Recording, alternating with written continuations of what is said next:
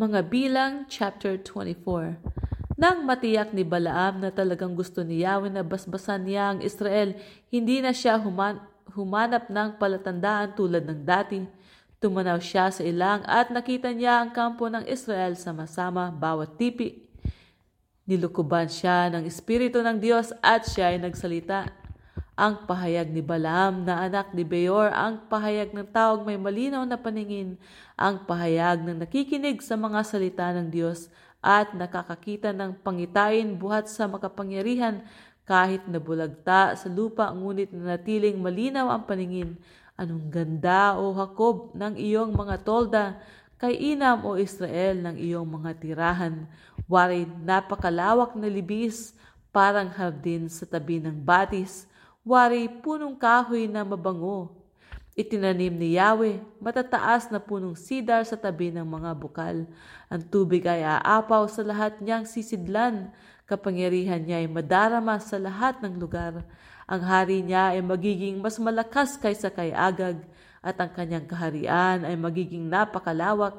Inilabas siya ng Diyos sa bansang Ehipto.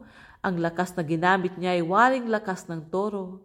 Kaaway niya ay dudupigin, pati buto'y dudurugin. Sa tulis ng kanyang pana, lahat sila'y tutuhugin. Siya'y parang leon sa kanyang higaan, walang mangahas gumambala sa kanyang pagkahimlay. Pagpalain nawa ang sa iyo ay nagpapala, susumpain ang lahat ng sa iyo ay susumpa. Galit na galit si Balak kay Balaam, nanggigil siya sa galit sa kanyang sinabi.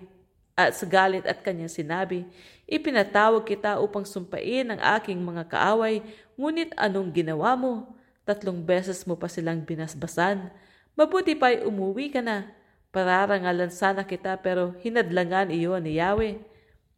Sinabi ni Balaam kay Balak, sinabi ko na sa iyong mga sugo, na kahit ibigay mo sa akin ang lahat ng pilak at ginto sa iyong sambahayan, ay hindi ko gagawin ang hindi ipinagagawa sa akin ni Yahweh.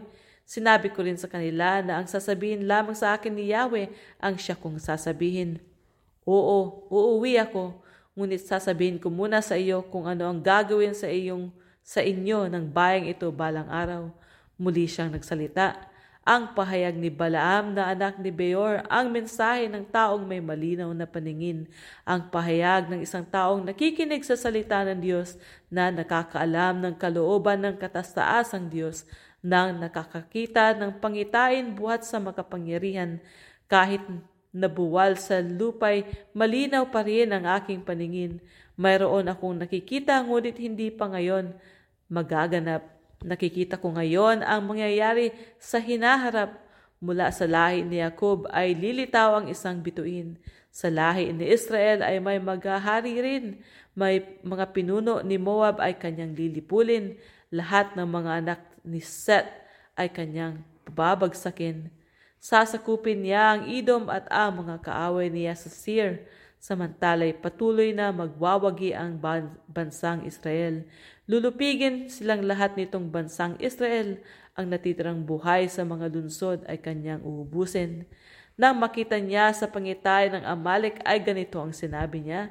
Ang Amalek ay bansang pangunahin, ngunit sa huli siya ay lilipulin.